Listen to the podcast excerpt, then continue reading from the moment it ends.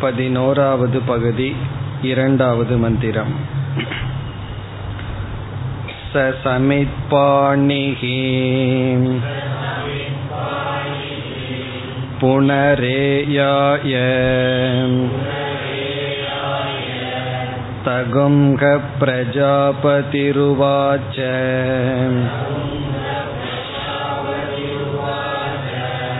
मघवन्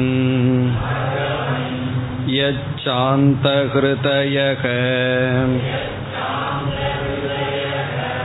प्राव्राजीः किमिच्छन् पुनरागम इति सहोवाच नाककलो अयं भगवः एवं सम्प्रति आत्मानं जानाति अयमहमस्मीति नो एव इमानि भूतानि विनाशमेव अपीतो भवति नाहमत्र भोग्यं पश्यामि इति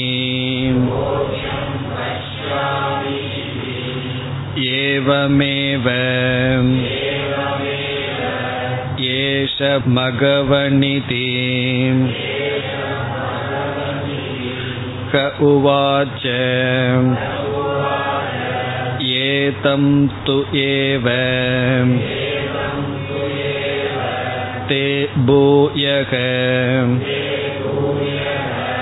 अणुव्याख्यास्यामि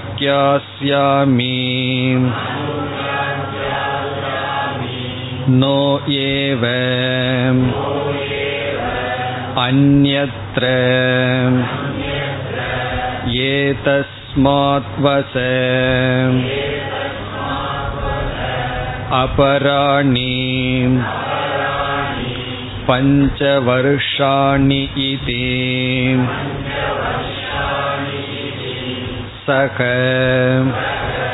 अपराणि पञ्चवर्षाणि उवास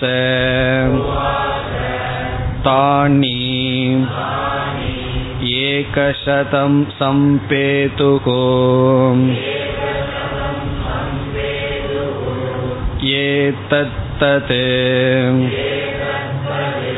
यदाहुः एकशतं ह वै वर्षाणि मघवान् प्राजापतो ब्रह्मचर्यमुवास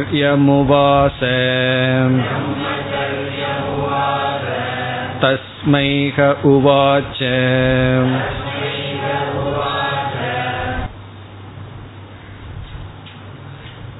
இந்த பதினோராவது பகுதியில் பிராஜ்யனும் அந்தர்யாமிக்கும் ஐக்கியம் சொல்லப்படுகின்றது. ஏற்கனவே சிஷ்யனாக இருக்கின்ற இந்திரன் ஸ்தூல சரீரத்தை அனாத்மா என்று நீக்கிவிட்டார். பிறகு சூக்ம சரீரத்திலும் குறைகளை பார்த்து நீக்கிவிட்டார். ஆகவே காரண சரீரத்துடன் இருக்கின்ற ஆத்ம தத்துவத்தை இங்கு உபதேசம் செய்கின்றார். இந்த பிராஜ்யனுடைய லட்சியார்த்தத்தை எடுத்துக்கொண்டால் தவறாக புரிந்து கொள்ள வாய்ப்பில்லை. ஆனால் இங்கு வாச்சியார்த்தத்தை இந்திரன் எடுத்துக்கொண்டு பிராக்யன் ஆத்மா அபயம் என்று என்னால் எடுத்துக்கொள்ள முடியாது என்பதையும் புரிந்துவிட்டு பிராக்ஞனை இங்கு சொல்கின்ற அபய ஆத்மஸ்வரூபமாக புரிந்து கொண்டால் என்ன தோஷம் வருகின்றது என்கின்ற தோஷத்தை இந்திரன் பார்க்கின்றான் சென்ற வகுப்பில் அதை பார்த்து முடித்தோம். இங்கு தோஷம் என்னவென்றால் அறியாமையில் நாம் முழுமையாக இருக்கும் பொழுது நம்முடைய இருப்பே நமக்கு தெரிவதில்லை. ஆகவே இங்கு கூறுகின்றான் வினாசம் ஏவ அபீதோ பவதி. வினாசத்தை அடைந்ததற்கு சமமாக தெரிகின்றதல்லவா? வினாசம் என்றால் தன்னுடைய இருப்பே இல்லை ஆகவே அழிவுக்கு சமம் என்று கூறி நாகமத்ர போக்யம் பஷ்யாமி.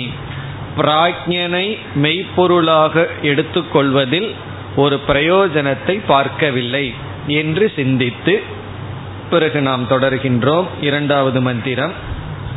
சக சமித்பாணிகி புனக ஏயாய மீண்டும் சமித்பாணியை எடுத்துக்கொண்டு புனக ஏயாய குருவை அடைகின்றார். புனக என்றால் மீண்டும் ஏயாய அடைகின்றார். சக இந்திரக சமித்பாணியுடன் அதாவது சிஷ்யனாக மீண்டும் செல்கின்றார். பிறகு தங்க பிரஜாபதிகி உவாச்ச. அந்த சிஷ்யனாக இப்பொழுது வந்த இந்திரனிடம் பிரஜாபதியானவர் இவ்விதம் கேட்கின்றார். இதெல்லாம் ஏற்கனவே வந்தது போல் வருகின்றது. மகவன் எது சாந்த ஹிருதயக பிராபிராஜீகி மகவன் என்று இந்திரனை அழைத்து நீ சாந்த ஹிருதயக அறிந்ததை அறிந்துவிட்டேன் என்ற திருப்தியுடன் பிராவராஜிகி சென்றாய். பிறகு கிமிச்சன் இப்பொழுது எதை விரும்பியவனாக? புனக ஆகமக இதி நீ மீண்டும் இங்கு வந்துள்ளாய். ஏற்கனவே கேட்டது போல் மீண்டும் இவர் இங்கு கேட்கின்றார். நீ திருப்தியுடன் சென்றாய் பிறகு எதை வேண்டி மீண்டும் இங்கு வந்துள்ளாய்? இப்பொழுது இந்திரனானவர் தான் எந்த அறிவை அடைந்தோமோ எப்படி தோஷத்தை சிந்தித்தோமோ அதை குருவிடம் கூறுகின்றார். சக உவாச்ச. இந்திரன் இப்பொழுது கூறுகின்றார் நாக கலு அயம் பகவக. நாகங்கிறத நம்ம ஏற்கனவே பார்த்தோம் நைவ. பகவக இறைவா. சம்பிரதி ஆத்மானம் நைவ ஜானாதி. சுஷுப்தியில் இருக்கும் பொழுது ஒருவன் தன்னை அறிவதே இல்லை. சம்பிரதின இப்பொழுது சுஷுப்தி அவஸ்தையில் ஆத்மானம் என்றால் தன்னை நைவ ஜானாதி ஒருவன் அறிவதில்லை. எப்படி அறிவதில்லை? அயம் அகம் அஸ்மி இதி. நான் இப்படிப்பட்டவனாக இருக்கின்றேன். அகம் என்றால் நான் அயம்ன இப்படிப்பட்டவனாக. இந்த அவஸ்தையில ஜாகிரத அவஸ்தையில் ஒருவனிடம் நீ யாருன்னு கேட்டா நான் இப்படிப்பட்டவன் என்று கூறுகின்றோம். அந்த அறிவு இருக்கின்றது. ஆனால் இப்பொழுது சுஷுப்தி அவஸ்தையில் அந்த அறிவு இல்லை. அதாவது தன்னை பற்றிய அறிவு இல்லை. பிறகு நோயேவ இமானி பூதானி. இந்த உலகத்தை பற்றிய உயிரினங்களை பற்றிய மற்ற அறிவும் இல்லை. இப்ப தன்னையும் அறியவில்லை இந்த உலகத்தையும் அறியவில்லை. ஆகவே நான் இந்த அறியாமையில் என்ன தோஷத்தை பார்க்கின்றேன்? வினாசம் ஏவ அபீதக பவதி. வினாசத்தை அடைந்ததாக அடைவது போல் எனக்கு தெரிகின்றது. காரணம் என்றால் இந்த அறியாமை என்பது சம்சாரத்தினுடைய பீஜம். நம்ம எப்பொழுதுமே காரியமாக வந்ததற்கு பிறகுதான் ஒன்றினுடைய கேட்டை நாம் பார்க்கின்றோம் தோஷத்தை பார்க்கின்றோம். காரண அவஸ்தையில் இருக்கும் பொழுது அதை நாம் கண்டுகொள்வதில்லை. இப்ப ஏதாவது விஷக்கிருமிகள் உள்ளே சென்று அது காரண அவஸ்தையில் இருக்கிற வரைக்கும் நமக்கு தெரிவதில்லை அதனுடைய விளைவையும் சிந்திப்பதில்லை. அது உடல் நோயாக துயரமாக வெளிப்படும் பொழுதுதான் அதை நீக்க நாம் முயற்சி செய்கின்றோம். யார் காரண நிலையிலேயே இருக்கின்ற தோஷத்தை பார்க்கிறார்களோ அவர்களுக்கு மிக மிக சூக்மமான அறிவை அடைந்தவர்கள். இப்பொழுது இந்திரன் அந்த நிலைக்கு வந்துள்ளான். என்ன கூறுகின்றார்? வினாசமேவ அபீதோ பவதி. ஆகவே நாகமத்திர போக்யம் பஷ்யாமி. இதில் நான் ஒரு பிரயோஜனத்தை பார்க்கவில்லை. இந்த அறியாமையுடன் கூடிய ஆத்மாவிடம் நான் ஒரு லட்சியத்தை பார்க்கவில்லை என்று கூற பிறகு அடுத்த மந்திரத்தில் மூன்றாவது மந்திரத்தில் பிரஜாபதி கூறுகின்றார் ஏவம் ஏவ ஏஷக மகவன் இதி க உவாச்ச. இது வந்து பிரஜாபதியினுடைய வச்சனம் ஏவம் ஏவ சரிதான். உன்னுடைய சிந்தனையானது சரிதான். நீ சரியாக புரிந்துள்ளாய் மகவன். ஹே மகவன் இந்திரனே சரியாக நீ புரிந்துள்ளாய். நமக்கு சரியான அறிவு இருந்தாலும் சில சமயங்கள்ல அதுல உறுதிப்படுத்த வேண்டியது இருக்கின்றது. ஆகவே குருவானவர் அதை உறுதி செய்கின்றார். உன்னுடைய சிந்தனை சரிதான். பிறகு என்ன செய்கின்றார்? உவாச்ச ஏதம் து ஏவ தே பூயக அணுவியாக்கியாஸ்யாமி நான் உனக்கு மீண்டும் உபதேசத்தை செய்கின்றேன். தே என்றால் உனக்கு பூயக மீண்டும் அணுவியாக்கியாசியாமின உபதேசத்தை செய்கின்றேன். ஏதம் இந்த தத்துவத்தை. மீண்டும் இந்த ஆத்ம தத்துவத்தை நான் உனக்கு உபதேசிக்கின்றேன். ஆனால் ஒவ்வொரு முறையும் புதிதாக உபதேசிக்கும் பொழுது மீண்டும் சில காலங்கள் குருகுலத்தில் இருக்க வேண்டும் சொல்லி கொண்டு வந்தார். இதுவரைக்கும் தொண்ணூத்தி ஆறு வருடங்கள் இருந்து விட்டார். முப்பத்தி ரெண்டு முப்பத்தி ரெண்டு என்று. இப்பொழுது எவ்வளவு வருடம் இருக்க சொல்கின்றார்? நோயேவ அந்நத்திர ஏதஸ்மாத் வச அபராணி பஞ்ச வருஷாணி. இப்பொழுது ஐந்து வருடங்கள் இருக்க கூறுகின்றார். அபராணி என்றால் வேறு பஞ்ச ஐந்து வருஷாணி வருஷங்கள் வச. நீ இப்பொழுது தவம் செய்வாயாக. இந்திரன் நினைச்சார் இங்கேயும் மறுபடியும் ஒரு முப்பத்தி ரெண்டு கிடைக்குமோன்னு. போதும்னு குருவானவர் முடிவு செய்து விட்டார். காரணம் என்ன? இவன் காரண நிலையிலேயே இருக்கின்ற தோஷத்தை பார்ப்பதனால் அந்த தோஷம் நீங்க ஐந்து வருடம் போதும். பிறகு என்ன ஆகிவிட்டது ஐந்து வருடங்கள் கழிந்து விட்டது. சக அபராணி பஞ்ச வருஷாணி உவாச. இந்திரனானவர் மீண்டும் ஐந்து வருடங்கள் அங்கு என்ன செய்தார்? குருகுல வாசம் செய்தார். பிறகு முப்பத்தி ரெண்டு முப்பத்தி ரெண்டுன்னு பல படிகளில் வந்து கடைசியில் அஞ்சுன்னு வந்திருக்கு. இதையெல்லாம் நம்ம கூட்டி ஒழுங்கா வச்சிருப்போமான்னு உபநிஷத்துக்கே சந்தேகம். அதனால உபனிஷத்தை இவ டோட்டல் போட்டு சொல்லுது. இவ்வளவு காலம் எத்தனை நாள் இந்திரன் வசித்தார்? அது உபனிஷத்தை கூறுகின்றது. தானி ஏகசதம் சம்பேதுகு. சம்பேதுகுன்னு ஆக மொத்தம் ஏகசதம்னா நூத்தி ஒரு வருடங்கள். என்னாச்சு? இந்திரனானவர் குருகுல வாசம் செய்தார். சதம்னா நூறு ஏகம்னா ஒன்று. ஏக சதம்னா நூத்தி ஒரு வருடங்கள். முப்பத்தி ரெண்டா தொண்ணூத்தாறு வந்தது. இப்பொழுது ஒரு ஐந்து. ஆகவே நூத்தி ஒரு வருடங்கள். ஏதத் ஏத் ஆகுகு அதாவது இங்கு உபனிஷத் என்ன கூறுகின்றது? இந்த நிகழ்ச்சியானது மிக பிரசித்தமாக இருந்ததாம். எல்லா தேவர்களுக்குள்ளும் இது ஒரு பெரிய விஷயமாக இருந்தது என்று எல்லோரும் அப்படித்தானே பேசிக் கொள்கிறார்கள் இந்திரனானவன் குருகுலத்திற்கு சென்று நூத்தி ஓரு வருடங்கள் இருந்தார் என்று எல்லோருக்கும் பிரசித்தமாக இந்த விஷயம் தெரிந்திருக்கின்றது என்று இங்கு கூறப்படுகின்றது. எது ஆகுகு எதாகுகுனா மற்ற தேவர்களும் மற்றவர்களும் அவங்கெல்லாம் சும்மாவா இருப்பார்கள். இந்திரன் போய் எவ்வளவு நாள் இருந்தா என்னங்கிறது அவர்கள் பேசிக்கொண்டிருப்பார்கள் அப்படி எல்லோருக்கும் தெரிந்த விஷயமாக இது இருக்கின்றது. என்னன்னா ஏகசதம்ஹ வருஷாணி மகவான் பிரஜாபதோ பிரம்மச்சரியம் உவாச. இப்படி வந்து எல்லோரும் பேசிக்கொள்கிறார்களா எல்லோரும் இந்த மாதிரி கூறுகிறார்கள். தேவர்களெல்லாம் சொல்கிறார்கள் ஏகசதம் வருஷாணி நூத்தி ஓரு வருடங்கள் மகவான் அதாவது இந்திரன் பிரஜாபதோ பிரஜாபதியிடம் பிரம்மச்சரியம் உவாச பிரம்மச்சரிய வாசம் செய்தார் என்று இது எல்லோராலும் பேசப்பட்டிருக்கின்றது என்று உபனிஷத் கூறி பிறகு தஸ்மைக உவாச்ச. அப்படிப்பட்ட இந்திரனிடம் நூத்தி ஓரு வருடங்கள் குருகுலத்திலிருந்து சேவை செய்து பக்குவமடைந்த இந்திரனிடம் இனி உபதேசத்தை துவங்குகின்றார் அல்லது உபதேசத்தை செய்கின்றார். இத்துடன் பதினோராவது பகுதி முடிவடைகின்றது. மீண்டும் இங்கு சங்கரர் கூறுகின்றார் இவ்விதம் நூத்தி ஒரு வருடம் இருக்கிற கதையெல்லாம் எதற்கு உபனிஷத் சொல்ல வேண்டும் என்றால் வித்யா ஸ்துதி என்று சொல்கின்றார். வித்யா ஸ்துதி என்றால் இந்த ஞானத்தினுடைய பெருமை இவ்விதம் விளக்கப்படுகின்றது.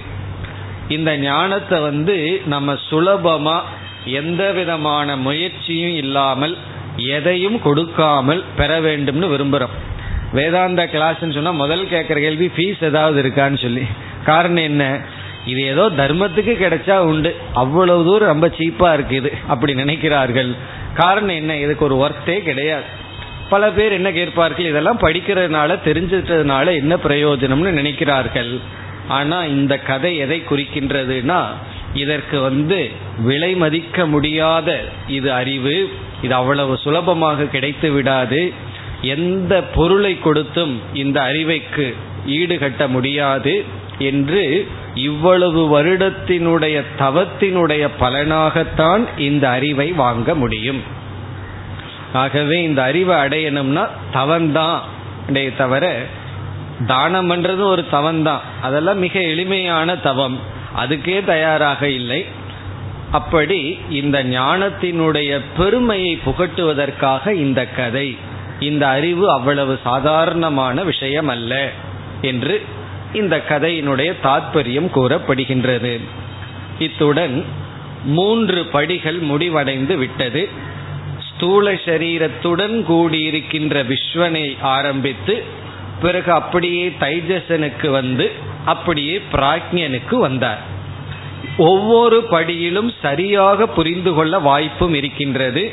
காரணம் அந்த விஸ்வனை அறிமுகப்படுத்தி துவம் இப்படிப்பட்ட விஸ்வனாக எந்த ஆத்மா இருக்கின்றதோ அதுதான் அபயம் என்று கூறி அதுவே பிரம்ம அமிர்தம் அபயம் பிரம்ம என்று ஐக்கியப்படுத்தினார். ஆனால் ஏற்கனவே ஸ்தூல சரீரத்தில் இருக்கின்ற அபிமானத்தை துறக்காத காரணத்தினால் ஸ்தூல சரீரத்துடன் கூடிய ஆத்மாவை புரிந்து கொண்டு ஆனால் அந்த சைத்தன்யத்தை கவனிக்காமல் ஸ்தூல சரீரத்தை மட்டும் ஆத்மா என்று புரிந்து கொண்டான். பிறகு தவத்தின் பலனாக அடுத்தபடி அடுத்தபடி என்று வந்து இப்பொழுது இந்திரன் காரண சரீரத்திலும் குறையை பார்த்து அந்த சரீரத்துடனும் கூடியிருக்கின்ற அறிவு சொரூபத்தை லட்சியமல்ல என்ற நிலையில் இருக்கும் பொழுது இனி பனிரெண்டாவது பகுதியில் மீண்டும் பிரஜாபதியானவர் உபதேசத்தை செய்கின்றார். பனிரெண்டாவது பகுதி. மகவன் மர்த்தியம் வா இதம் ஷரீரம். ஆத்தம் मृत्युनाम् ततस्य अमृतस्य अशरीरस्य आत्मनः अधिष्ठानम् आत्तो वै सशरीरः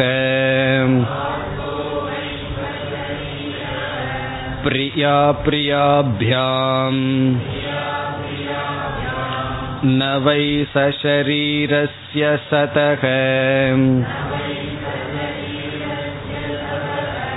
प्रिया प्रिययोरपगतिरस्ति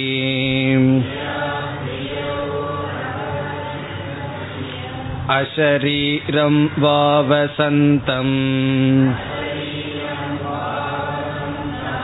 न प्रिया प्रिये स्पृशतः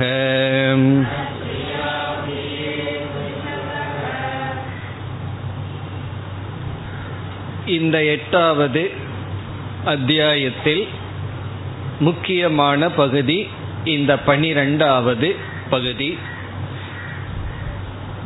காரணம் இதற்கு முன் கதையில் ஆரம்பித்து படிப்படியாக வந்து அந்த படியானது முடிவடைகின்ற இடம் இந்த பனிரெண்டாவது செக்ஷன் இந்த பனிரெண்டாவது பகுதி. ஆகவே இது மிக ஒரு முக்கியமான பகுதியாக இருக்கின்றது. ஒரு முகவுரையுடன் நாம் உள்ளே செல்லலாம். காரியம் காரணம் என்கின்ற இரண்டு இருக்கின்றது. ஸ்தூல சரீரத்தையும் சூக்ம சரீரத்தையும் காரியம் என்று சொல்லப்படுகின்றது. பிறகு காரண சரீரத்தை காரணம் என்று சொல்லப்படுகின்றது. இந்த காரிய சரீரத்துடன் கூடியவன் விஸ்வனும் தைஜசனும் பிறகு காரண சரீரத்துடன் மட்டும் கூடியவன் பிராக்ஞன் என்கின்ற தத்துவம். இப்ப ஆத்மா அல்லது அறிவு சுரூபமாக ஒன்று இருக்கின்றது. அந்த அறிவு சுரூபமாக இருக்கின்றது. காரியத்துடன் கூடி இருக்கும் பொழுது அது விஸ்வனாகவும் தைஜசனாகவும் இருக்கின்றது. அந்த விஸ்வனுக்கும் தைஜசனுக்கும் சம்சார அனுபவம் இருக்கின்றது. காரணம் என்னவென்றால் இங்கு மிக அழகாக உபனிஷத் கூறுகின்றது ஷரீரமே சம்சாரம். ஷரீரம் இருந்தால் சம்சாரம் வருகின்றது. இப்ப சம்சார அனுபவம் எப்பொழுதுனா சரீரத்துடன் இருக்கும் பொழுது. ஸ்தூல சரீரத்துடன் இருக்கும் பொழுது ஸ்தூல சரீரத்தில் இருக்கின்ற சம்சாரங்கள் சூக்ம சரீரத்தில் மட்டும் இருக்கும் பொழுது அதில் இருக்கின்ற துயரங்கள். இவ்விதம் சம்சார அனுபவம் விஸ்வனுக்கும் தைஜசனுக்கும் வருகின்றது. அப்படி என்றால் பிராக்யனுடைய நிலை என்ன என்றால் சம்சார அனுபவம் பிராக்யனுக்கு இல்லை. ஆனால் சம்சார அனுபவம் இல்லாததே மோக்ஷம் அல்ல. இந்த ஒரு கருத்தை தான் பலர் புரிந்து கொள்வதில்லை. சம்சார அனுபவம் இல்லாதது மோக்ஷம் ஆகாது. காரணம் என்ன? காரண சரீரத்தில் சம்சார அனுபவம் இல்லை ஆனால் மோக்ஷமும் அல்ல. இந்த யோகிகள் எல்லாம் என்ன முடிவு செய்து விட்டார்கள்? சம்சார அனுபவம் இருந்தால் சம்சாரம் சம்சார அனுபவம் இல்லை என்றால் மோக்ஷம் என்றார்கள். ஆனால் காரண சரீரத்தில் சம்சார அனுபவம் இல்லை ஆனால் சம்சாரத்தினுடைய பீஜம் இருக்கின்றது. அது மோக்ஷம் அல்ல. அதைத்தான் இந்திரனானவன் இதற்கு முன் இருந்த படியில் கண்டுகொண்டார் சம்சார அனுபவம் இல்லாத போதிலும் நான் அங்கொரு வினாசத்தை பார்க்கின்றேன். காரணம் ஒரு யோகியானவர் இந்த உலகத்தில் அனுபவம் இருக்கின்றவரை சம்சாரியாக இருக்கின்றார். காரணம் பொறாமை வருகின்றது கோபம் வருகின்றது மனசுல எல்லா சஞ்சலமும் வருகின்றது. இந்த உலகத்திலிருந்து விலகிக் கொள்கின்றார். உலகத்தையே பார்க்காமல் இருக்கும் பொழுது அப்பொழுது அவருக்கு துக்கம் வருவதில்லை. சுஷுப்தியில நம்ம போறது போல இவர் என்ன செய்கின்றார்? யோக அபியாசத்தில் சமாதியில் இருக்கின்றார். அப்பொழுது உலகத்தோடு சம்பந்தம் இல்லை. அதுவரை இவர் சம்சாரியாக இல்லை. பிறகு எப்பொழுது விழித்து கொள்கின்றாரோ அப்பொழுது எப்படிப்பட்ட மனதுடன் ஒடுங்கினாரோ அப்படிப்பட்ட மனதுடன் எழுந்திருப்பார். குரோதப்படுகின்ற பொறாமைப்படுகின்ற சம்சாரியாக இருக்கின்ற மனதுடன் ஒடுங்கி இருந்தால் இவர் விழித்தெழும் பொழுதும் அதே மனதுடன் விழித்தெழுவார். காரணம் என்ன? சுஷுப்தி போல அவஸ்தையில் மனம் ஒடுங்கி இருக்கும். விழிக்கும் பொழுது அதே மனம்தான். காரணம் நாம இரவுல எந்த அறிவுல தூங்க போனோமோ காலையில எழுந்திருக்கும் பொழுது அதே அறிவோட தான் எழுந்திருக்கோம். அறிவு குறைவதோ அல்லது அறிவு அதிகமாவதோ இல்லை. அல்லது எந்த பக்குவத்துடன் தூங்க போனோமோ அதே பக்குவத்துடன் எழுந்திருக்கின்றோம். இவ்விதம் காரண சரீரத்தில் இருக்கும் பொழுது நமக்கு பீஜத்துடன் இருக்கின்றோம். தற்காலிகமாக சம்சார அனுபவம் இல்லை. ஆனால் அந்த ஷரீரமும் சம்சார அவஸ்தைக்குள் வருகின்றது. இவ்விதம் மூன்று ஷரீரங்கள் நமக்கு இருக்கும் பொழுது அதோடு அபிமானம் வைக்கும் பொழுது அது சம்சாரமாக இருக்கின்றது. இப்ப இந்த பகுதியில் பிரஜாபதி என்ன செய்கின்றார்? இந்த ஷரீரத்தை நீக்குகின்றார் நிஷேதம் செய்கின்றார். ஷரீர நிஷேதம் இங்கு செய்யப்படுகின்றது. ஸ்தூல சூக்ம காரண அனைத்து ஷரீரங்களினுடைய நிஷேதம் செய்யப்படுகின்றது. இந்த நிஷேதம் என்பது நீக்குதல் என்று சொல்லப்படுகிறது இல்லை என்று சொல்லுதல். இப்ப இதற்கு முன்னாடி என்ன செய்தார்? ஒவ்வொரு சரீரத்தை மட்டும் பக்குவமா நீக்கி வந்தார். இங்கு முழுமையாக அனைத்து சரீரத்தையும் நீக்குகின்றார். ஒரு கால் இதை ஆரம்பத்திலேயே செய்திருந்தார் என்று வைத்துக் கொள்வோம். அசுரனும் வருகின்றான் பிறகு இந்திரனும் வந்திருக்கின்றார். அப்பொழுது அப்பொழுதே சரீரத்தை நீக்கினால் அவர்களிடமிருந்து என்ன பதில் வரும் தெரியுமோ? நம்ம மாண்டூக்கிய உபனிஷத்து எடுக்கும்போது இந்த மாதிரி அடிக்கடி அப்ஜெக்ஷன் வந்துட்டு இருந்தது. அதை எப்படி அனுபவிச்சுட்டு இருக்கிற உலகத்தை இல்லைன்னு சொல்வீர்கள்? அஜாதிவாதத்தை நான் நாளை ஏற்றுக்கொள்ள முடியவில்லை. உலகமே பிறக்கவில்லைன்னு நீங்கள் எப்படி சொல்வீர்கள்? நம்ம பிறந்திருக்கோம் உலகத்துல வாழ்ந்துட்டு இருக்கிறோமே என்று அப்பொழுது இந்த அப்ஜெக்ஷன் வந்து கொண்டே இருந்தது. பிறகு மித்தியா சிருஷ்டிவாதம்னு சொன்னா அதை ஏற்றுக்கொள்ள முடிகிறதுன்னு சொல்லுவார்கள் பொய்ன்னு சொன்னா நான் ஒத்துக்கிறேன். ஆனா இல்லைன்னு சொன்னா என்னால் ஏற்றுக்கொள்ள முடியவில்லை. காரணம் என்னவென்றால் அந்த வார்த்தையினுடைய முழு அர்த்தத்தை நம்மால் புரிந்து கொள்ள முடியாத மனநிலையில் இருந்தோம். அப்படி இந்த நிஷேதம்ங்கிறது ஒரு பெரிய சர்ஜரி போல ஆபரேஷன் பண்றது போல. தேவையான பக்குவத்தோட தயார் செய்து அதை பண்ணணும். இல்லை என்றால் அதனுடைய விளைவு விபரீதமாக இருக்கும். அவ்விதத்தில் இதுவரை நேரடியாக நிஷேதம் செய்யாமல் மிக மறைமுகமாக செய்து கொண்ட வந்திருந்த குருவானவர் இப்பொழுது நேரடியாக சரீரத்தை நீக்குகின்றார். நீக்கி என்ன சொல்கின்றார்? சம்சாரம் என்பது ஷரீரத்துடன் இருத்தல். ஷரீரமே சம்சாரம் தான் சொல்றார். உடலே சம்சாரம் தான் பிறகு இந்த உடல் இல்லாமல் இருத்தல் தான் மோக்ஷம்னு சொல்கின்றார். இதை கொஞ்சம் கவனமா புரிந்து கொள்ள வேண்டிய இடம் இருக்கு. நம்ம அதை பார்த்து விசாரம் செய்யும் பொழுது புரிந்து கொள்வோம். சரீரம் சம்சாரம்ங்கிறார். சரீரம் என்றால் ஷரீரத்துடன் இருத்தல் தான் சம்சாரம். அஷரீரம் மோக்ஷம். ஷரீரமற்று இருத்தல் தான் மோக்ஷம். உடம்பு அற்று இருத்தல் தான் மோக்ஷம்னு சொல்கின்றார். இப்ப இதுல வந்து பல சந்தேகங்கள் நமக்கு வர போகின்றது உடலுடன் கூடி இருத்தல் சம்சாரம் உடலற்று இருத்தல் மோக்ஷம். அதுதான் இங்கு சொல்கின்றார். இந்த ஆத்மா உடலற்று இருக்கின்றது. மூன்று உடலும் அற்றதாக ஆத்மா அல்லது நீ இருக்கின்றாய். ஆத்மா இருக்கின்றது. உடலுடன் கூடி இருப்பது சம்சாரம். இப்ப சரீரம் சம்சாரம் அஷரீரம் மோக்ஷம் என்ற கருத்தை கூறி பிறகு இதில் பல கருத்துக்களை கூறுகின்றார். இப்பொழுது நாம் படித்த இந்த முதல் மந்திரத்தில் என்னென்ன கருத்துக்கள் வருகின்றது என்று பார்த்து ஒவ்வொன்றாக எடுத்துக்கொண்டு விசாரம் செய்யலாம். இதில் வந்து நம்ம அஞ்சு கருத்துக்களை பார்க்க போகின்றோம். முதல் கருத்து ஷரீரஸ்வரூபம். இந்த ஷரீரத்தினுடைய சொரூபத்தை மீண்டும் பார்க்க போகின்றோம். இந்த சரீரத்தை பல கோணங்கள்ல சரீரத்தினுடைய சொரூபத்தை பார்க்கலாம். பஞ்சபூதத்தில் ஆனதுன்னு ஒரு சொரூபம் சரீரத்திற்கு. அதெல்லாம் அந்த சரீரத்தினுடைய சத்தியத்துவத்தை நிலைநாட்டும்.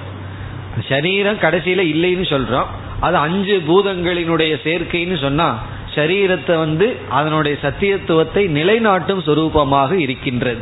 ஆனா இங்கு சரீரத்துக்கு சில சொரூபம் சொல்ல போகின்றார். அது என்னன்னு பார்க்க போகின்றோம். அது முதல் கருத்து.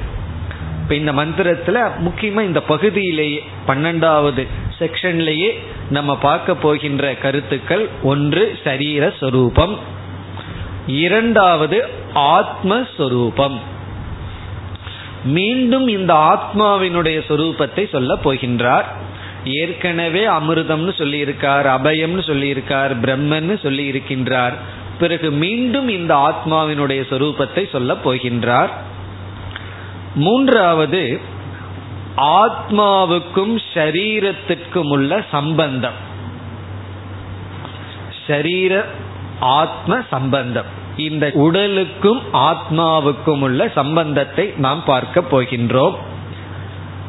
ஷரீர சொரூபம் ஒன்று இரண்டாவது ஆத்மஸ்வரூபம் மூன்றாவது ஆத்ம ஷரீர சம்பந்தம்.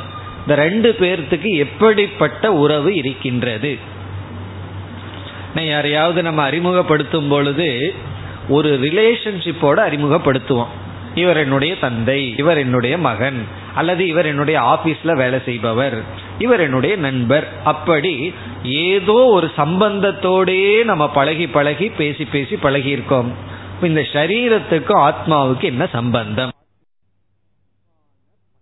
அபிமான பலம். இந்த சரீரத்துல அபிமானம் வைக்கிறதுனால என்ன பலன் வருகின்றது? ஷரீர அபிமான பலம். இந்த உடலை நான் நினைக்கும் பொழுது நமக்கு கிடைக்கிற பிரயோஜனம் என்ன? பிரயோஜனம்னு சொன்னா எனக்கு வேணும்னு சொல்லிடுவோம். இந்த பிரயோஜனத்தை சம்சாரம்னு சொல்ல போறோம். அந்த சம்சாரம் எப்படிப்பட்டதுன்னு பார்க்க போறோம். அந்த வர்ணனை வர இருக்கின்றது. இப்ப ஷரீர அபிமான பலம். இனி ஐந்தாவது அதாவது மோக்ஷம் என்பது ஷரீரமற்ற நிலைன்னு நம்ம பார்த்தோம் ஏற்கனவே. அசரீரம்ங்கிறது தான் மோக்ஷம்னு பார்த்திருக்கோம்.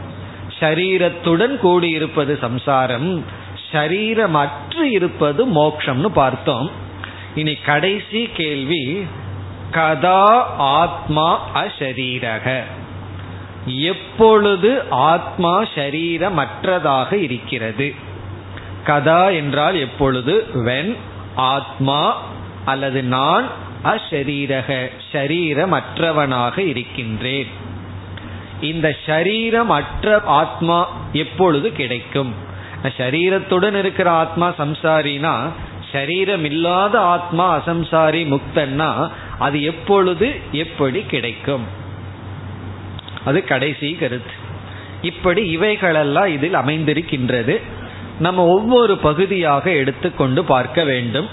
இப்பொழுது முதல் கருத்துக்கு வருகின்றோம் ஷரீரஸ்வரூபம் அந்த ஷரீர சொரூபத்தை கூறுகின்ற அளவு மந்திரத்திற்குள் சென்று அர்த்தத்தை பார்க்கலாம். பிறகு அடுத்தது ஆத்மஸ்வரூபம் சம்பந்தம் பிறகு வந்து ஷரீர அபிமான பலம் அதெல்லாம் பிறகு வர போகின்றது. இந்த ஒரே நாலு வரி மந்திரத்துக்குள்ளேயே இவ்வளவு கருத்து இருக்கு. முதல் கருத்தை விளக்குகின்ற பகுதியை மட்டும் அர்த்தத்தை பார்த்துட்டு விளக்கத்திற்கு வரலாம். இப்பொழுது நாம் மந்திரத்திற்குள் வரலாம். மகவன் மகவன் என்று இந்திரனை அழைக்கின்றார் குருவானவர். மகவன் மர்த்தியம் வா இதம் ஷரீரம். ஆரம்பமே ஒரு குண்டு போடுற மாதிரி ஆரம்பிக்கிறார். இதம் ஷரீரம் இந்த உடலானது மர்த்தியம். மர்த்தியம் என்றால் மரண யோக்கியம். மரணத்திற்கு உட்பட்டது. வேதாந்தம்னு வந்தாவே ஒன்னா பயம் வந்துடும் அல்லது மரணத்தில் தான் ஆரம்பிப்போம். மர்த்தியம் என்றால் மரணத்திற்கு உட்பட்டது.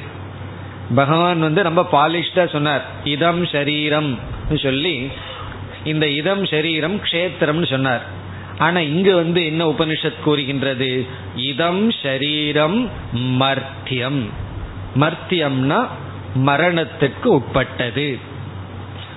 பிறகு மரணத்துக்கு உட்பட்டதுங்கிறத எதற்கு உபனிஷத் சொல்லணும்? நமக்கு தெரியாதா? உபனிஷத் நமக்கு தெரியாதான் சொல்லணும். எனக்கு தெரியும் பர்த் டேட் இருக்கிறது போல டெத் டேட் இருக்கும். நான் உயிரோடு இருக்கிற வரைக்கும் பர்த்டேவை நான் கொண்டாடுவேன். டெத் டேவை மற்றவங்க கொண்டாடுவாங்க. இறந்ததற்கு பிறகு டெத்து டேவை மற்றவங்க கொண்டாடி அன்னைக்கு பார்த்தா பாயசம் எல்லாம் வச்சு திதி எல்லாம் கொடுத்து அவர்கள் கொண்டாடுவார்கள். அப்படி மரணம்ங்கிறது எனக்கு தெரியும். டெத்துன்னு வரப்போகின்றது என்றால் பிறகு அடுத்த சொல் ஆத்தம் மிருத்யுனா ஆத்தம் மிருத்யுனா என்றால் இது மரணத்தினாலேயே வியாபிக்கப்பட்டுள்ளது. ஆத்தம் என்றால் வியாப்தம் என்று பொருள். வியாப்தம்னா வியாபிக்கப்பட்டுள்ளது. மிருத்யுனா மரணத்தினால். இப்ப இருபத்தி நாலு மணி நேரம் நம்மோட இருக்கிற தேவதை யார் தெரியுமோ? யமதர்ம ராஜா தான் மிருத்யு தேன. அவர் தான் எல்லா நேரமும் நம்ம வியாபிச்சிருக்காராம் மற்றவர்களெல்லாம் சில சமயம் வருவார்கள் போவார்கள். ஆனா அந்த மிருத்யு இருக்காரே மரணம். அந்த மரணம் தான் நம்ம முழுமையாக வியாபித்து இருக்கின்றது. மிருத்யுனா ஆத்தம். அதாவது இந்த உடலுக்கு மரணம் என்பது ஒரு க்ஷணத்தில் வருவதல்லவா? மிருத்யுனா ஆத்தம்ங்கிற சொல்லல எல்லா நேரத்திலையும் மரணம் நிகழ்ந்து கொண்டே இருக்கின்றது. ஒன்ஸ் வர்றது மரணம் அல்லவா?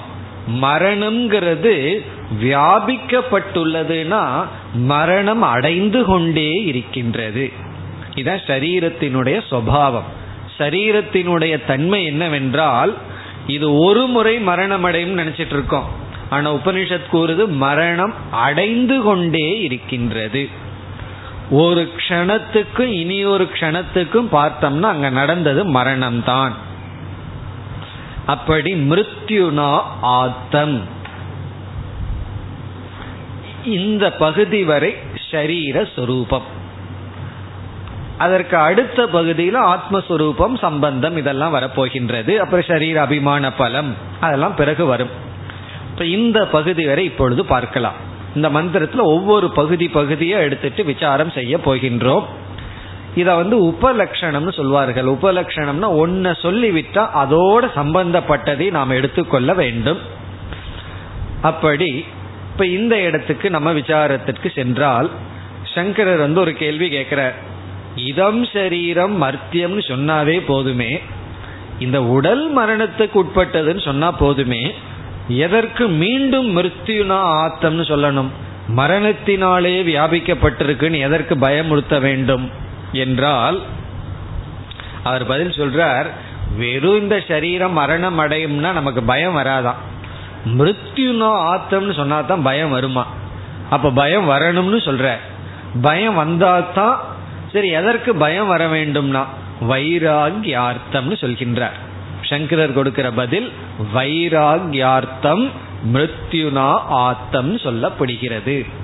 ஏன் வைராகியம் வரணும்னா பயம் வந்து வைராகியம் வந்தாதான் நம்ம இந்த சரீரத்தை நிஷேதம் செய்வோம். சரீரத்தை நம்ம எதைய நீக்குவோம்? எதை வேண்டான்னு ஒதுக்குவோம்? எதுல வைராகியம் வருதோ எதுல விருப்பமின்மை வருதோ அதில் தான் அதைத்தான் நம்ம விடுபடுவோம். விருப்பம் இருந்தால் அது நமக்கு அனர்த்தத்தை கொடுத்துட்டு இருந்தாலும் நமக்கு அதில் விருப்பம் இருந்தால் அதை விடமாட்டோம். அப்படியே பிடிச்சிட்டு இருப்போம். பிறகு அதுல வைராகியம் வந்தாதான் அதை நாம் விடுவோம் என்று வைராகியத்திற்காக சொல்லப்பட்டது என்ற ஒரு பண்பை வேல்யூவை இங்கு கொடுக்கின்றார். இனி நம்ம வந்து ஷரீரத்தினுடைய சுரூபத்திற்கு செல்லலாம்.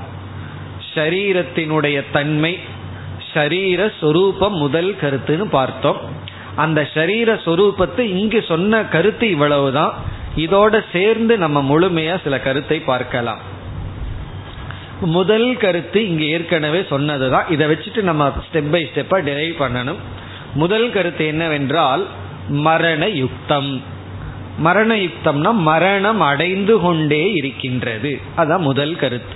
இந்த உடலை வந்து நம்ம எப்படி தியானிக்கணும்? இது ஒரு பெரிய வேதாந்த தியானம். இந்த வேதாந்த மெடிடேஷன் நிதித்தியாசனம்னு செய்யும் பொழுது முக்கியமாக செய்ய வேண்டிய நிதித்தியாசனம் என்ன தெரியுமோ? நம்ம தனிமையில் அமர்ந்து ஆழ்ந்து செய்ய வேண்டிய நிதித்தியாசனம் இந்த வாக்கியம். மிருத்யுனா ஆத்தம். நம்முடைய சரீரம் மரணம் அடைந்து கொண்டே இருக்கின்றது. அது இறந்து கொண்டே இருக்கின்றதுன்னு பார்ப்போம். நம்ம வந்து கடைசி வர்ற மரணத்துக்கு தான் பயந்துட்டு இருக்கோம். ஆனாலும் அதிசயம் என்னன்னா ஒவ்வொரு நிமிஷம் செத்துட்டு தான் இருக்கோம். ஒவ்வொரு நிமிடமும் இறந்து கொண்டே இருந்துட்டு ஏதோ ஒரு இறப்பை நினைச்சு பயந்து கொண்டு இருக்கின்றோம் இதை நம்ம உணர்ந்துட்டோம்னா அந்த இறப்புக்கு நம்ம பயம் கொள்ள வேண்டாம். காரணம் இறப்பு என்பது என்னுடைய அனுபவமாகவே இருந்து கொண்டிருக்கின்றது. ஒவ்வொரு க்ஷணமும் நான் அனுபவிச்சிட்டு இருக்கிறதே மரணம்தான். பிறகு மரணத்துக்காக நான் எதற்கு பயந்துக்கணும்? எதை கண்டு பயந்துக்கலாம்? புதுசா ஏதாவது ஒரு அனுபவத்தை கண்டு பயந்து கொள்ளலாம். அங்க போனா ஏதாவது புதுசா வந்துருமோன்னு. ஏற்கனவே அனுபவிச்சுட்டு இருக்கிறதுக்காக நம்ம எதற்கு பயந்து கொள்ள வேண்டும்? அது எப்போ உணருவோம்னா மிருத்யுனா ஆத்தம். நான் ஒவ்வொரு க்ஷணமும் மரணத்தை அனுபவித்துக் கொண்டே இருக்கின்றேன் இறந்து கொண்டே இருக்கின்றேன். இதுதான் முதல் சுவாவம். மரண யுக்தம் சர்வதா. எப்பொழுதும் மரணம் அடைந்து கொண்டே இருக்கின்றது நம்முடைய சரீரம். இந்த இடத்துல சரீரம் என்றால் குறிப்பா ஸ்தூல சூக்ம சரீரம். ஸ்தூல சரீரமும் தான் நம்முடைய மனதும் தான். பிறகு இரண்டாவது கருத்து விகாரம். விகாரம் என்பது இரண்டாவது கருத்து. அதை நம்ம ஏற்கனவே பார்த்திருக்கோம். ஷட் விகாரம்னு பார்த்துருக்கோம். சரீரத்தினுடைய தர்மத்தை படிக்கும் பொழுது. ஞாபகம் எல்லாம் இருக்கா? எப்போவோ பார்த்து எப்பவோ மறந்து இருக்கு என்னது? ஷட்விகாரம். அஸ்தி ஜாயதே வர்த்ததே விபரிணமதே அபக்ஷியதே வினஷ்யத்தினெல்லாம் இந்த சரீரம் வந்து மாற்றத்தை அடைந்து கொண்டே இருப்பது சரீரத்தினுடைய சுவாவம். இதை ஏன் நம்ம தெரியாதது போல சொல்கிறீர்கள்? தெரிஞ்ச விஷயம் தானேன்னு சொன்னா தெரிஞ்ச விஷயம்தான் ஆனா இந்த விஷயத்துல அவேர்னஸ் விழிப்புணர்வு வராமல் இருக்கின்றது. அதனாலதான் மீண்டும் மீண்டும் பார்க்கின்றோம். அதாவது மாற்றம் அடைகின்றதுங்கிறத புரிந்து கொண்டால் மாற்றத்தை ஏற்றுக்கொள்வோம். மாற்றத்தை குறை சொல்லிட்டு இருக்க மாட்டோம். மாற்றம் வந்துடுது வந்துடுதுன்னு சொல்ல மாட்டோம். மாற்றம் என்பது சரீரத்தினுடைய சொரூபம். ஒன்னுடைய சொரூபத்தை ஏற்றுக்கொள்வதை தவிர வேறு வழி கிடையாது. அதனுடைய தன்மை அதுனா அதற்கு மேல அங்க ரிஜெக்ஷன் கூடாது அது அப்படித்தான் என்று ஏற்றுக்கொள்ள வேண்டும். அப்படி இரண்டாவது வந்து விகாரம். இனி மூன்றாவது சொரூபம் இனிமேல் சொல்ல இருக்கின்றார். அதிலிருந்து நமக்கு கிடைப்பது இங்கு நேரடியாக சொல்லவில்லை. ஆனாலும் மிருத்யுங்கிறதுலிருந்து கிடைக்கின்றது. மூன்றாவது வந்து துக்கம். சரீரத்தினுடைய மூன்றாவது சொரூபம் வந்து துயரம். இந்த துயரத்தை எப்படி சொல்ல போகின்றார்? பிரியா பிரியவத் என்று சொல்ல போகின்றார். பிரியத்துடனும் அப்பிரியத்துடனும் கூடியது என்ற லாங்குவேஜில் சொல்ல போறார். என்ற விதத்தில் கூற போகின்றார். பிரியமும் அப்பிரியமும் தான் நமக்கு துக்கமா. ஆனா நமக்கு தோணும் பிரியம் எப்படி துக்கம்னு. அதை நம்ம அங்க விசாரத்துல பார்ப்போம். பிரியமும் துக்கம்தான் அப்பிரியமும் துக்கம்தான். அப்படி இந்த ஷரீரம் வந்து பிரியத்துடனும் அப்பிரியத்துடனும் கூடி இருக்கின்றது. இதனுடைய அர்த்தம் என்ன என்றால் இந்த ஷரீரம் என்று நமக்கு வந்து விட்டால் இந்த உலகமானது பிரியம் அப்பிரியம் என்று பிரிவுபடுத்தப்படுகின்றது. இந்த உலகத்தையே நம்ம பிரிச்சிடுறோம் எப்பொழுதுனா இந்த ஷரீரத்தில் அபிமானம் வைக்கும் பொழுது இந்த ஷரீரத்திற்கு பிரியமானது சிலது இருக்கு இந்த ஷரீரத்திற்கு அப்பிரியமானது சிலது இருக்கு அது எனக்கு பிரியமானதும் அப்பிரியமானதும் ஆகிவிடுகிறது. இந்த பிரியமும் அப்பிரியமும் இருக்கிறது தான் துக்கம். என்று அடுத்த வரியில் கூறப்படுகின்றது. இந்த பிரியமும் அப்பிரியமும் இருக்கிறது தான் துக்கம். அதனுடைய இடம் வந்து இந்த சரீரம். இந்த சரீரத்தினுடைய சுவாவமே பிரியத்துடனும் அப்பிரியத்துடனும் இருப்பதுதான். அப்ப நான் பிரியத்தையும் அப்பிரியத்தையும் விட வேண்டும் என்றால் நான் எதை விடணும்? இது இருக்கிற இடம் எது? ஷரீரம் அந்த ஷரீரத்தை விடணும். ஆகவே அசரீரம் மோக்ஷம் என்று வர இருக்கின்றது. இனி அடுத்த கேள்வி சரி இந்த பிரியமும் அப்பிரியமும் எப்படி வந்தது? அது இருக்கிற இடம் சரீரம். இந்த உடல் இருக்கிற வரைக்கும் பிரியமும் அப்பிரியம் இருக்கு. உதாரணமா இந்த சரீரத்திலிருந்து பார்த்தா ஒன்று பிரிய ஒன்று அப்பிரியம். எளிய பார்த்தோம்னா அப்பிரியமா இருக்கும் ஏன்னா இந்த சரீரத்துக்கு எலி பிரியமா இல்லை. அணில பார்த்தோம்னா பிரியமா இருக்கு. பார்க்கறதுக்கு அழகா இருக்கு. எலிய பார்த்து யாராவது ரசிச்சிருப்பார்களா இருப்பார்களா? ஒரு எலி வீட்டுக்குள்ள வந்ததுன்னா யாரும் ரசிச்சிட்டு இருக்க மாட்டார்கள். ஆனா அணில் வந்ததுன்னா பார்த்து வேடிக்கை பார்த்துட்டு இருப்போம். ஏன்னா அது பிரியம் ஒன்று அப்பிரியம். ஒரு கால் திடீர்னு நம்ம சரீரம் எளிய பார்த்துட்டு இருக்கும் போது பாம்பு சரீரமா மாறிடுதுன்னு வச்சுக்கோமே. கற்பனை தான். எலிய பார்த்துட்டு இருக்கும் போதே நம்ம பாம்பா மாறிட்டோம்னா உடனே அந்த எலி என்ன ஆகும் அப்படியே பிரியமா மாறிடும் அப்படியே அன்போட பிடிக்க போயிடும் காரணம் என்ன? அதுதான் உணவு. நமக்கு லட்டு ஜிலேபி போல அதுதான் உணவு. அப்போ ஒரு பொருள்ல பிரியமாகவும் அப்பிரியமாகவும் மாறுறதுக்கு எந்த ஸ்தானம் என்ன? நம்ம சரீரம்தான். அப்ப சரீரத்துல தான் பிரியமும் அப்பிரியமும் இருக்கு. இனி இந்த சரீரம் எப்படி வந்தது? சரீரத்தினுடைய ஜென்மம் எப்படி? என்றால் ரெண்டு விதத்தில் இதற்கு நம்ம பதில் சொல்கின்றோம். ரெண்டு விதத்தில் இந்த சரீரத்தினுடைய ஜென்மம் இருக்கு. தோற்றம் இருக்கின்றது. ஒன்று வந்து தர்மா தர்ம மூலம். தர்மத்தினாலும் அதர்மத்தினாலும் சம்பாதிச்சதுதான் இந்த சரீரம். இதெல்லாம் சரீரத்தினுடைய தன்மைகள். இந்த உடலினுடைய சுவாவம் என்னன்னா தர்மத்தினாலும் அதர்மத்தினாலும் தேடப்பட்டது. நமக்கு வந்து இப்படிப்பட்ட சரீரம் கிடைத்துள்ளது. அது ஏன்னா அது தர்மா தர்மம்? நம்ம செய்த புண்ணிய பாபத்தினுடைய விளைவு. சத்கர்ம ஜென்யம் அப்படின்னு வந்திருக்கு சரீரத்துக்கு. தத்துவ போதத்தில் படிக்கும் பொழுது சத்கர்ம ஜென்யம். ஏன்னா அந்த இடத்துல மனித சரீரத்தை பத்தி பேசுறதுனால புண்ணிய பலன். பாவ பலன் இருக்கு. ஆனாலும் புண்ணிய பலன் அங்கு சொல்லப்பட்டுள்ளது. இது வந்து விசேஷ காரணம். சாமானிய காரணம் வந்து பஞ்சபூதத்தினால் ஆனது. இந்த ஸ்தூல சரீரம் பஞ்சபூதத்தினால் ஆனது ஸ்தூல பஞ்சபூதைகி கிருதம்னு படிச்சிருக்கோம். பிறகு இந்த சரீரம் மூணாக பிரிக்கப்பட்டிருக்கிறதுங்கிறதெல்லாம் நமக்கு தெரிஞ்ச கருத்து தான் தெரியாதது மட்டும் இங்க பார்க்க வேண்டும்னு சொன்னா தெரியாததுன்னா தெரிஞ்சது ஆனா கவனம் கொடுக்காதது.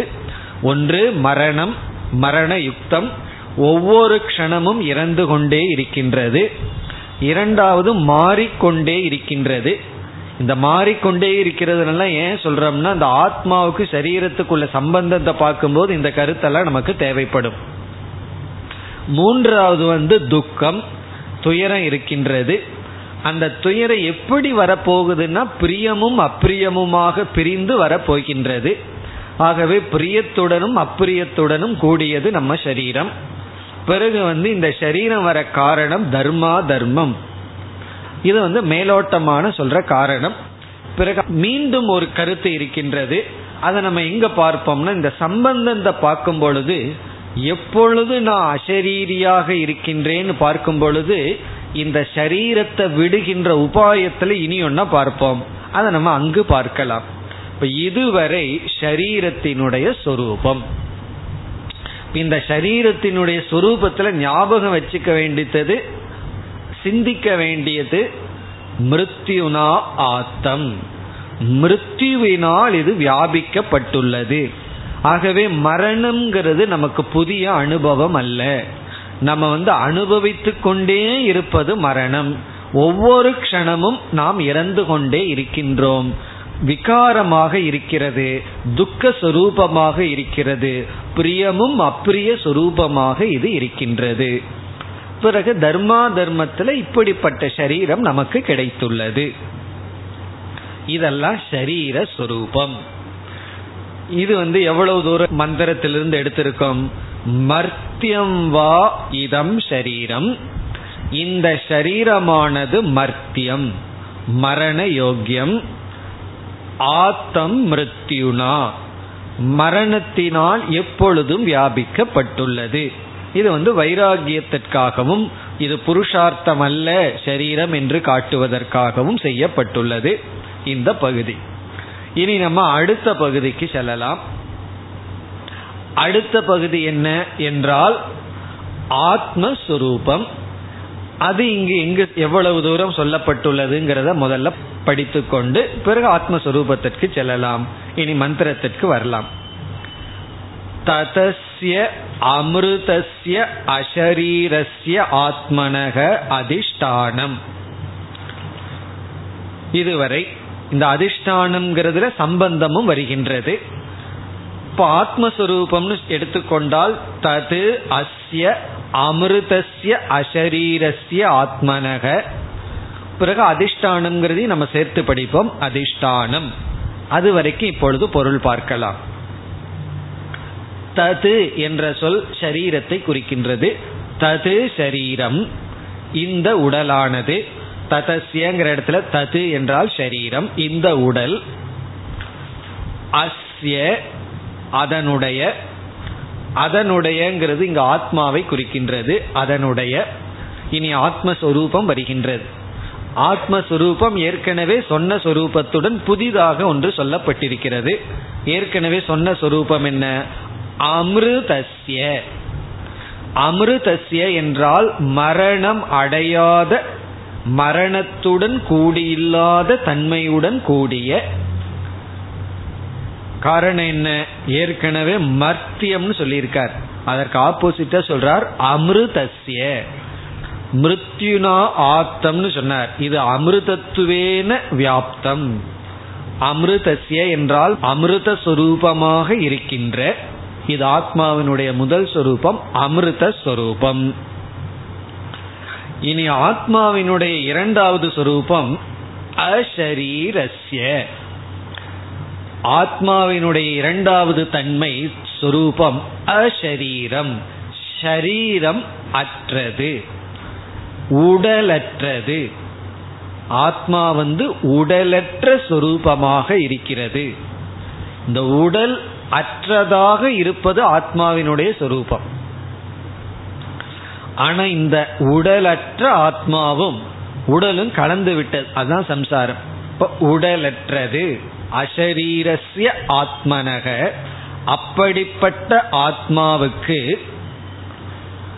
தது ஷரீரம் அந்த உடலானது இனி அந்த ஆத்மாவுக்கும் உடலுக்குள்ள சம்பந்தம் வருகிறது. தது அதிஷ்டானம். இந்த இடமெல்லாம் ரொம்ப குழப்பமான இடம். நார்மலா என்ன சொல்லுவோம்? ஆத்மா உடலுக்கு அதிஷ்டானமா இருக்குன்னு சொல்லுவோம். அப்படித்தானே படிச்சிருக்கோம். சரீரம் இருக்கு அதுக்கு அதிஷ்டானமா ஆத்மா இருக்கு. இங்க உபனிஷத்து என்ன சொல்கின்றது? இந்த ஆத்மாவுக்கு தது அந்த சரீரம் அதிஷ்டானம். அதிஷ்டானமாக இருக்கிறது. இந்த அதிஷ்டானம்ங்கிறது சரீரம் வந்து ஆத்மாவுக்கு அதிஷ்டானமாக இருக்கிறது. ஆகவே அதிஷ்டானம்ங்கிற வார்த்தைக்கு இந்த இடத்துல சங்கரர் மூணு அர்த்தம் கொடுக்கிறார். அந்த மூன்று அர்த்தங்கள் தான் ஆத்மாவுக்கும் சரீரத்துக்குள்ள சம்பந்தத்தை போதிக்கின்றது. இப்போ அதிஷ்டானம்ங்கிற சொல்லுக்கு நம்ம விளக்கம் பார்க்கும் பொழுது ஆத்மாவுக்கும் சரீரத்துக்குள்ள சம்பந்த விசாரம் வருகின்றது. அந்த விசாரத்தை பிறகு பார்ப்போம். இந்த இடத்துல பொருளை மட்டும் பார்க்கின்றோம். ததஸ்ய அமிர்தஸ்ய அசரீரஸ்ய ஆத்மனக அதிஷ்டானம் என்றால் ஆத்மாவினுடைய அதிஷ்டானம் அந்த உடல் அந்த சரீரம். அப்படி சொல்லும் பொழுது ஆத்மாவினுடைய என்ற இடத்தில் ஆத்மாவினுடைய சொரூபம் சொல்லப்பட்டிருக்கிறது. இந்த அதிஷ்டானம்ங்கிற சொல்லினுடைய பொருளை பிறகு பார்க்கலாம்.